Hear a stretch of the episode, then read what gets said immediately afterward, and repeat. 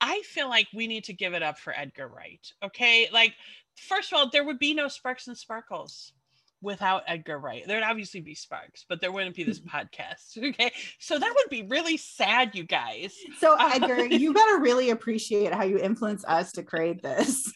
Exactly. And, you know, right. but, but actually, what I really want to say is that Sparks, without that documentary, they would obviously still be immensely respected and hugely influential. But what Edgar Wright did, and I have read some interviews with him where he kind of talked, like he talked about, I think he saw them, and if I'm getting these facts right, I'm not 100% sure, but he saw them, I want to say in 2017. He was with another director, and he's Edgar Wright said to this guy, you know what this band needs? They need a documentary. That would make them like really, that would make them as big as they deserve to be. And I believe the other director said, You should do it. And he was like, Yeah, I'm gonna do it, you know.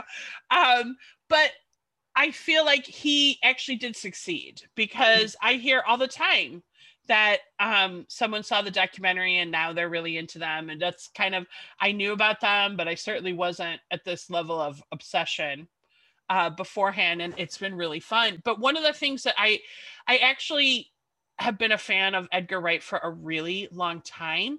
One of the things I really love about his films and his filmmaking is that I feel like he brings a lot of just enthusiastic joy of what he's creating to whatever film uh, or even spaced because he he did Spaced back in the day. If you if you haven't watched yeah, Spaced I, I recommend it.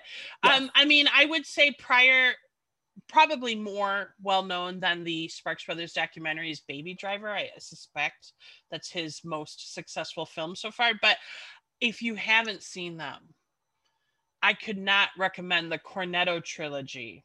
Yeah, I was gonna uh, say let's roll it back. Like, oh, yes, we're rolling, we're rolling it back. It's so it's go watch great, Spaced. It's great. It, it just captures that moment in time of being in young twenties. It captures and because it was like a mid uh, early twenty um 2000s, right? it was early 2000s. It feels very much of its time, but yes. at the same time, it's a little timeless, timeless. not unlike uh, Come Out of My House. Yeah, yeah. You know, yeah. But yeah, absolutely. And then you had Shaun of the Dead was so brilliant. Uh, and, uh, and, and I, I just want to say Hot Fuzz, Fuzz I actually Hot feel Fuzz. like is a note perfect it movie. Is. There is no wrong bit in Hot Fuzz. It's it's perfect. Um, I feel like World's End is the weakest of those three, and I kind of think Edgar would agree, but who knows? Who knows?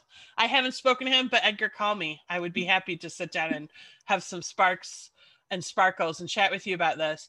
Um, but they are just a lot of fun, and I also went and saw um, Edgar's most recent film, Last Night in Soho, which I thoroughly enjoyed. I mean, having lived in London, being also a music obsessive, and I was fortunate enough because I uh, live really close to the Aero Cinema in Santa Monica. So um, when Last Night in Soho premiered there, um, Edgar was there, and and that happens a lot. I live in Los Angeles, so you often get the opportunity to go see uh, directors and actors and writers talk about their films. And I really try and take advantage of that because I kind of consider it like free school. Um, it's so much more meaningful to me than listening to somebody promote their their movie because the types of things that they tell you when they're just promoting their movie uh, which obviously they're they're promoting when they go and do that stuff but when it's like they're in a hotel room and they have to do 25 interviews it's it's like it, it's a lot less meaningful let's put it that way. So one thing edgar wright said in the post screening uh, discussion after last night in soho was um, he wanted to do a film about the 60s because it feels so close to his lifetime but then he was never there to experience it like all the coolness of it.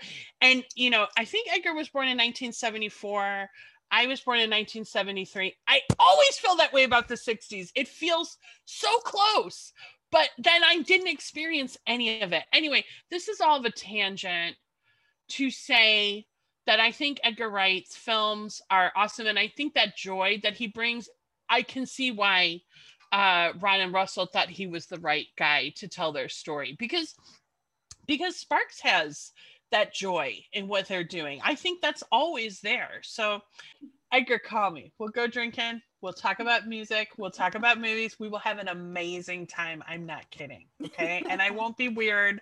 I don't care that you're a director. I mean, I do. I think it's amazing, but I can treat you like a human. Okay. Just as buddies. I'm married. That's, I'm just saying we can talk music and movies. And I will fangirl out a little bit about Hot Fuzz. Okay. I will, I will do that. Other than that, we're going to be good.